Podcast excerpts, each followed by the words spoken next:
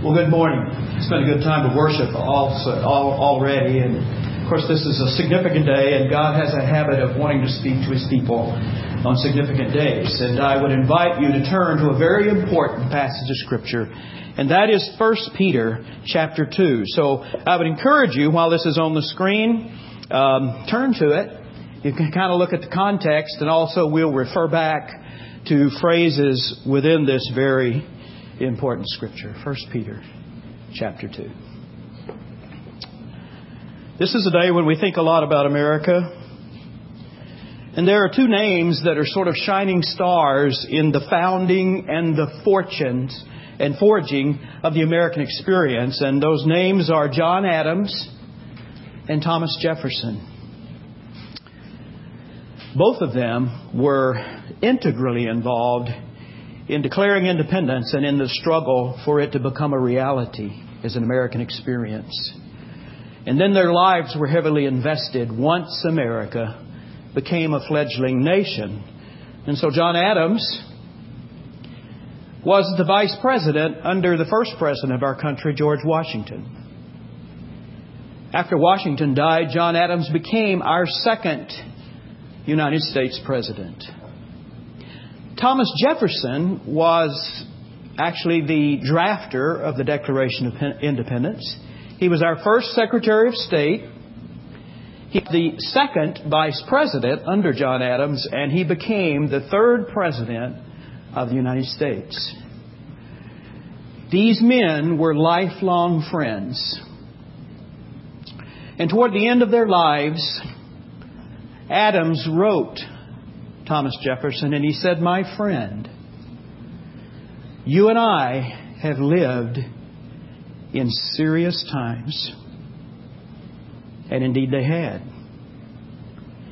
And in response, they had lived serious lives. There's an interesting poetic side note, I think, in terms of irony to the careers of these two friends, and that is that they died on the very same day. And that day, for these who were architects of independence in America, was the 4th of July, 1826, the 50th anniversary of the Declaration of Independence. Now, fast forward with me two centuries. And today is September 11, 2011, the year of our Lord. And this is, of course, the 10th anniversary of a day that is seared into the American consciousness to the point that we simply and starkly refer to it as 9 11. And nobody has to explain what the date is when we use that term. On that day, we well remember that a coordinated and brutal terrorist attack occurred. And two planes were flown into the Twin Towers of the World Trade Center, and one was flown into the Pentagon. And but for an act of heroism, one would have been flown into the White House. And thousands died and exploded forever were a number of myths that had been part of our psyches. Shattered, for example, was the myth that America is an impenetrable fortress. Our fortress had been invaded, and seriously so. Shattered was the myth that technology, gift that it is, can save us. Technology can kill us. And shattered was the myth that an evolving, enlightened humankind can solve all our problems and create a better world. That had been the opinion when the 20th century had dawned uh, we had seen much progress technologically and educationally and socially, and it was really felt in the writings of the day that in the 20th century a new day would dawn and man's problems would disappear. And reflect for a moment on the 20th century, which is now recently passed. Two world wars, global depression, suffering, conflict, and evil in exponential proportions. And then the new millennium dawned, and into the very early years of the 21st century, 9 11 occurred. Those myths are still around and held by some people, but 9 11 forever has exposed their folly. There is a line, as Alexander Solzhenitsyn wrote, between good and evil. And the line of good and evil runs straight through the human heart. You see, my friends, like Adams and Jefferson, you and I are living in serious times. And as Scott asked a moment ago, where is God? When the towers of self effort come crashing down, and Scott gave the most wonderful of answers. But indeed, where is God when disaster occurs? Well, He's the same place that He was when the first human tower fell. Do you remember that experience? It's recorded in the 11th chapter of Genesis, and it is the story of, of man building the first tower that we felt reached almost to the heavens. You see, in Genesis chapter 3, God had kicked us out of the Garden of Eden. So in Genesis chapter 11, we returned the favor. And we erected our own Garden of Eden, and we displaced God as the ruling center of our lives. And then the Tower of Babel came crashing down. And out of the dust and the ashes, the rubble and the ruin, God came calling, as He always does. And as God always works counterintuitively to our ways, He, he called a 75 year old childless man to be the father of a new society it would be a redeemed society that is forged not out of our self effort, but out of the forgiveness and the grace of God. And the Bible goes on to tell us that God has a marvelous plan here that through His graced, redeemed society, He intends to bless them. And why is He going to bless them? That through them He may bless His world. And then, when the time was just right, God sent forth His Son, our Savior, Jesus, the chief cornerstone of the new redeemed society. These people, whom He calls His very own prized possession, whom He blesses, that through them He may bless our broken world. Serious times call for serious disciples. What does it mean to be a disciple to Jesus in our post 9 11 world? Well, it's going to look something like the important scripture that we have before us. 1 Peter chapter 2, beginning with verse 4. As you come to him, the living stone, rejected by men, but chosen by God and precious to Him. You also, like living stones, are being built into a spiritual house to be a holy priesthood, offering spiritual sacrifice acceptable, acceptable to God through Jesus Christ. For the Scripture says, See, I lay a stone in Zion, a chosen and precious cornerstone and the one who trusts in him will never be put to shame. Now to you who believe, this stone indeed is precious. But to those who do not believe, The stone the builders rejected has become the capstone, and a stone that causes men to stumble, and a rock that makes them fall. They stumble because they disobey the message, which is also what they were destined for. But you are a chosen people, a royal priesthood, a holy nation, a people belonging to God, that you may declare the praises of Him who called you out of darkness into His wonderful light.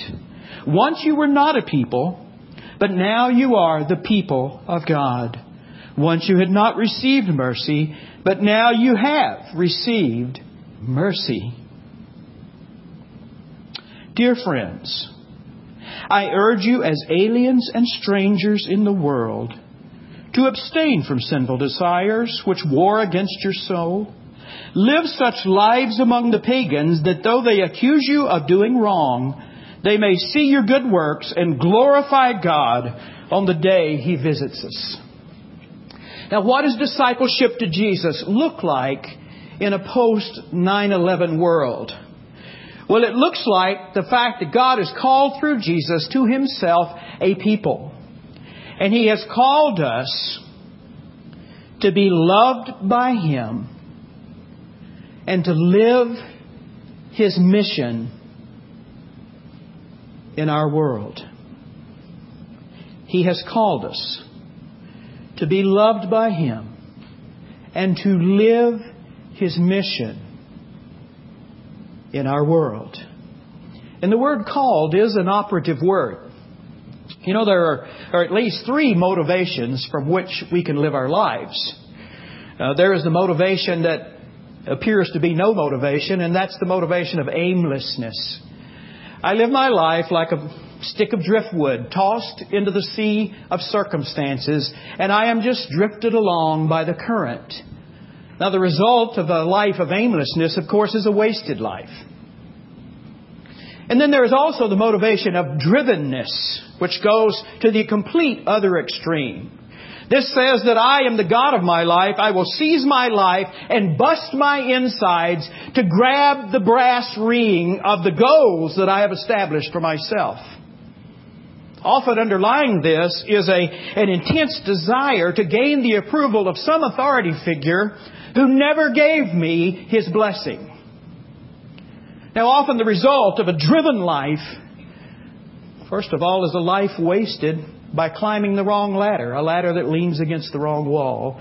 But also, it often leads to burnout, or to blow up, or to break down. And then there is the other alternative, and that is to live from the motivation of call. Now that implies there is a caller. And it says that I view my life as a gift from the Creator. And He has summoned me. He has called me to a life of significance and purpose lived on a, a higher plane that transcends my own limitations. I have been called by God, and that is the consuming passion of my life to live out that call. Now, according to this passage, which reflects the message, the, the uh, theme of Scripture that is so unified, to what am I called by my Creator? Well, first of all, I am called to a relationship. I am called to a relationship with the caller himself. I am greatly loved by God. And through Jesus, He calls me into this special walk with Him. Do you see the phrases that are used in this passage? We are chosen by God. We are a royal priesthood, a holy nation, a people belonging to Him. The, this is the language of love. It says that you have been set apart. That's what the word sanctified means. And primarily, you are set apart for a special purpose to a special God. And this God loves you with an everlasting love. In Jesus, you can come to affirm one of my favorite verses in the Bible, 1 John 3 1. Oh, what love the Father has lavished on us that we should be called the children of God, and that is what we are. So here I was, off feeding at the pigsty of the self-focused life. And God pursued me. And He summoned me and called out to me. And through the tugging of His Spirit, I, I came to myself. And even as I was in the process of forming the words of repentance and faith upon my lips, He was already down the road. And He was throwing His arms around me. And He was saying, This, my son, was lost, but He has come home again. And in Christ, He puts the, the ring of family identity upon your finger. He wraps the robes of His royalty around your shoulders. And He puts the sandals of security upon your feet. And He says, let's have a party. My child has come home.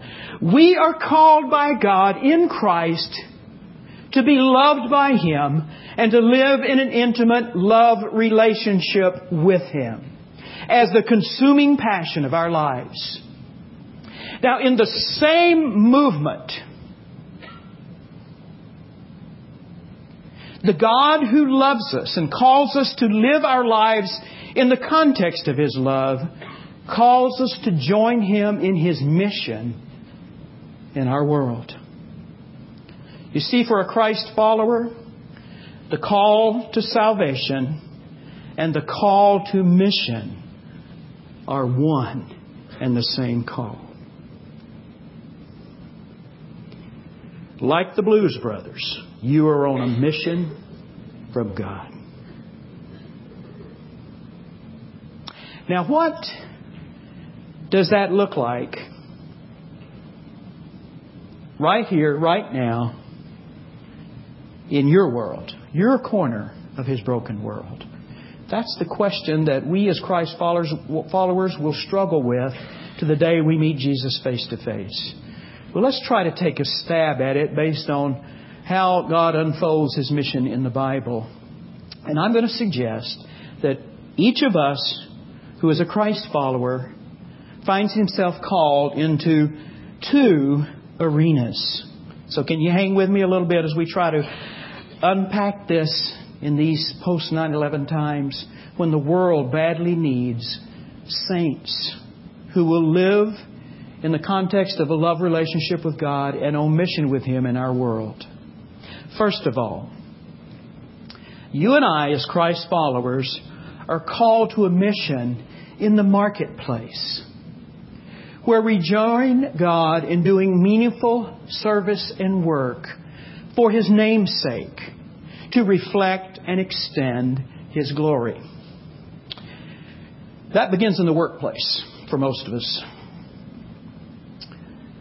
Back in 2000, Marilyn and my worlds were rocked when she discovered the week following Mother's Day that she had cancer. It was a very aggressive, fast growing form of cancer. And what followed in the next year were two surgeries, six months of chemotherapy, and 34 radiation treatments. And here's one of the things we discovered. We've talked about how we found God faithful in the midst of that. But uh, another thing we discovered with great appreciation is that there are many people in the medical profession who are devoted to their vocation. And it reminded us that the word vocation etymologically literally means call. Isn't that an interesting we, call, we view our work in terms of its etymology as a calling. Now, for most of us, we serve in marketplace arenas where it is very difficult to imagine that what we are doing saves lives. But now consider what it means to follow Christ into the workplace. Now, if, if Jesus doesn't go to the workplace with us, then evidently He's not a part of, of a, a large portion of our lives, so that just simply does not make sense. God must be at work in your workplace, and He is inviting you to join Him there. Now, perhaps helpful here is to look at Colossians chapter 3, which is a wonderful little letter. My uh, granddaughter Grace uh, put on her, Grace Eagle put on her uh, Facebook, if you want to know how to follow Jesus, read Colossians. And I think she had some wise advice there for a 16 year old or for anybody. And Colossians tells us this in chapter 3, verse 17. In everything whatsoever you do, do it all, A L L, in the name of the Lord Jesus, giving thanks to God through Him. And so there is a principle for me to carry into the workplace as I join God in His mission. And that is that in everything I do, I am to be in character with Christ's character. That's what it means to do it all in His name. I am to represent Christ in how I do my job, whatever my job is, that I do it well as unto the Lord. And in my relationship to my workplace associates, and the way I deal with my clients and customers. Now I read on in Colossians 3, about six more verses, and in chapter 3, uh, 23 it says, Whatever you do, do it unto the Lord. For it is the Lord Christ you serve. In other words, as I go to the workplace, I am working for God. He is my ultimate employer. And what I do there, I do for His glory. Now that brings meaning to my work. And you know, the workplace is a great place to live out your faith because you have ample opportunity to be in a sustained relationship to the same people. Day after day, you go to that job and you see the same people. And in the workplace, like few other places, except maybe driving in traffic, you find ample opportunity to show what it means to be a Christ follower and how it is in contrast to this world system. There's plenty of opportunity to forgive and have to ask for forgiveness. There's ample opportunity to struggle with the difficulties of relationships. And there's plenty of opportunity to live according to Christian principles and morals and with integrity. And you see, the light of the gospel of Jesus can shine brightly in the darkness of secularity. So as I'm called to be loved by God and keep that in mind, when things go unfairly with you in the workplace, when somebody irritates you, you are loved by God and you are free to live His mission there. Now, the marketplace actually refers to far more than the workplace. It, it refers to any life arena where you are in ongoing relationship with people who are far from God and whom He is pursuing with His resolute love. So your marketplace may include your family. Are there people who are far from God there? He pursues them resolutely and He invites you to join Him. Your marketplace certainly includes your neighborhood. It includes the places you learn and recreate. In those places, you're invited to join God in ongoing relationships to live out His mission. Now, there are two things you're going to need if you are serious about following Christ in the marketplace. First of all, and these are absolutely critical. First of all,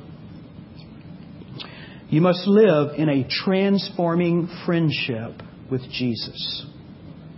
You have to make the consuming passion of your life cultivating a love relationship with Christ.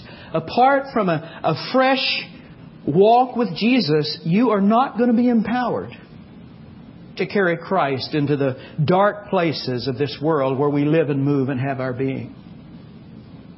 But we do know we can do all things through Christ who strengthens us. So, how do I cultivate a love relationship with Jesus? I daily surrender to Him. Daily, I fix my focus upon Him. That is my choice. I cannot choose a lot of my circumstances, but I can choose where I place my focus. each day I approach a portion of the Scripture as a conversation with God, a meeting with Him where He speaks into my life. Because as a matter of fact, that is exactly what He is doing in His Word. I live out of the overflow of the cultivation of a love relationship with Christ. Now, the second thing you need, I don't have to say much on because Jeff and uh, Becky did it so well already. You need to immerse your life in a small group of faithful friends. And just as Jeff and Becky said, Jesus immersed his original 12 disciples in a small group. When the early church was formed, it was formed around small groups. And so at Meadowbrook, we wisely have understood from day one that small groups are who we are. And to be a Christ follower at Meadowbrook is to seek out and commit to a share group of faithful friends. Now, the second place, the second arena where we live God's mission out of the overflow of His love for us is through sustained acts of compassion. Because compassion is the language of Jesus. And I begin to open up my heart to God and ask Him, God, is there a place where your work in me intersects with your work in my world? Is there a place where I can, in a sustained and focused way, do my loving as I fulfill the great commandment to love you with all my heart and soul and my neighbor as myself? I begin to ask questions like, uh, where did God show His compassion to me? What are the life experiences that I have that tend to, to form a pattern of God's fingerprints upon my life? What are my own gifts and temperament and, and passions to serve God? Where have I known pain in my life? Pain that caused me to, to cry out to God and got my attention. What are some of the hurts and hang-ups and habits in my world that may serve as doors of opportunity to live out the gospel of Jesus. Now, you know, we live in a society, you know, I grew up in Texas, and it's, as I've kiddingly said, in the day when I grew up in Texas, back, you know, a long time ago, there were more Baptists than people in my hometown. I mean, the really, truly courageous person didn't go to church, you know, in that culture. Those days are far, far behind us.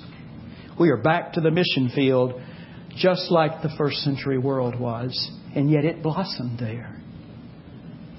And you know, we live in a world now where people are indifferent to the message, they are skeptical of the message, and some are downright antagonistic to their misconception and caricature of what Christianity really is. So, how do we carry the gospel to an indifferent, skeptical, and antagonistic culture? We kneel and we serve. Compassion, when sustained, can get underneath the most indifferent, skeptical, or an antagonistic heart. And 9 11 proves that. In the days following the 9 11 disaster, Christians from all across this country flock to Manhattan to kneel and serve because that's what Christians do. Their hearts respond to need like Jesus responds. And among those who went to uh, 9 11 was a group of, of students and adults who took off an extended period of time at their own expense, traveled to Manhattan with one purpose in mind, and their purpose was that they were going to clean apartments in the area that was surrounding the Twin Towers because they had heard that these were the people who watched the bodies fall from the building. These were the people whose apartments were, were ruined by all of the debris that resulted from the, the explosions and the melting of the buildings. Blown through their windows and into their apartments were briefcases, cell phones, and all kinds of other matter. And their apartments were uninhabitable and they were on long waiting lists to pay thousands of dollars to have their apartments cleaned so they could move in again.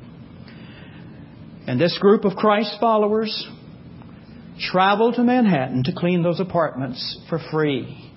And they worked from dusk to dawn on their hands and knees cleaning those residences. And after a few days passed, when they showed up day after day after day, New Yorkers began to ask them three questions. You know what the three questions were? Number one, where are you from? Well, we're from the Carolinas. Well, why are you here? What are you, what are you doing? Well, we're cleaning apartments for people who have been displaced by the collapse of the Twin Towers. And of course, the third question why? Well, we are followers of Jesus. And I serve Him by serving you because that's what He came to do. Sustained compassion. The smell of cleaning fluid on our clothes and dirty hands and, and skin up knees and hearts on the outside of us is the language. The ultimate apologetic, if you will, to our post 9 11 world. So, what is your marketplace to which God is sending you in ongoing relationships with people He resolutely pursues where you can join Him? Where is He calling you to kneel and serve? Ideally, best in sustained relationships. It's great to go off somewhere and serve, but it is even greater to be called to a focused ministry of concern where every day I can show up and I can serve in Jesus' name and to be ready to share that purpose. You know, one of my favorite, all time favorite movies is Mrs. Miniver. Now, that's a rather unpromising title, but he won the Academy Award. And Mrs. Miniver is the story of how a, a small English village sacrificed during the Second World War. And of course, the Second World War was fought at England's front door. So never did they have the illusion that we had pre 9 11 that they were an impenetrable fortress. In fact, week after week after week, the German Luftwaffe engaged in, in aerial strikes against England. And from London on outward, the edifices of England were being decimated by these weekly bombing raids. And the small village of the movie Mrs. Miniver served the effort, first of all, by sending some of their best and their brightest to the front lines. And then as the movie unfolds, we watch as the villagers display heroism as the front lines come to them. And as the movie moves toward climax, there is one of the more brutal and devastating aerial raids, and a number of the villagers who we've come to care about lose their lives. And the final scene in that movie occurs in the village church. And the worshippers from the village gather together and, and they look up and they see the sky because the roof has been blown off the church building. And the pastor stands on a platform that is sagging and being propped up by scaffolding. And many of the worshippers are sitting there bandaged up, and there are spaces between the worshippers for those who have died or who are at the front lines. And the pastor opens his Bible and he reads from the refuge Psalms, just as we had many read following 9 11. Now, this was 1942 when the movie came out. The war was very much in doubt, the outcome for England. Many of those who flocked to the movies to first see this movie that I saw on DVD were actually living the horrors that were on the screen there. And that bombed out church in that tiny village became a national symbol of hope. Actually, Winston Churchill watched that movie, and some of his speeches contain lines from Mrs. Miniver. In London, it was St. Paul's Cathedral with its magnificent dome that inevitably shows up in photos of that period in time. It was in one of the neighborhoods that, that was most decimated by the bombings, and yet miraculously, some would say because God's hand was on them, the dome stood as a tower of hope in a world torn apart. And in 1 Peter chapter 2, we have painted once again a picture of the, of the church that is the hope of our broken world. It is found in verses 4 and 5. It says that the cornerstone of that church is Jesus the Christ. And those who are loved by God and who follow Christ on mission are living stones that compose the church that rises up and prays to God. Not only when we worship on the Lord's day, the day of the resurrection, the ultimate hope, but as we have gathered, we scatter now to live His mission, to bear witness to our world in the marketplace and through sustained acts of compassion. So, Christ follower, we are living in serious times. We are called to serious discipleship. Are you at your post? Are you at your kingdom outpost? For we are on a mission from God. So, as Pastor Scott always asks us now, will you? Will you, first of all, surrender to Christ and follow His call? Because the call to salvation and the call to mission are one and the same call. Will you choose to live as one who is loved by God? If you can swim in the ocean of God's love for you, you have the sustainable power to live His mission in the world. Will you seek the support of a share group of faithful friends, check out the booth today and uh, consider signing up for your plausibility structure that will remind you that Christianity is real and you're not crazy for living counterculturally. And finally, will you commit to discover your calling to serve your world? The tear off is an opportunity to answer specifically your yes to God's call. Let's pray. Father, we have worshiped. We have experienced your presence. We have heard your call from your word. And now you call us to our response. We've not gathered today to have a nice little pleasant devotional exercise. We've gathered in your presence to bring praise to you and to offer our lives as living sacrifice. We want to be the living stones built upon the chief cornerstone, living in the reality of your love and embracing your mission. Father, you know each of our needs, each of our challenges, and each of our call. Speak into our lives. Holy Spirit of God, remove the barriers, that indeed we may say from the heart, Yes, yes, Lord. I am ready to be a bridge touching heaven, changing my world. In Jesus' name, amen.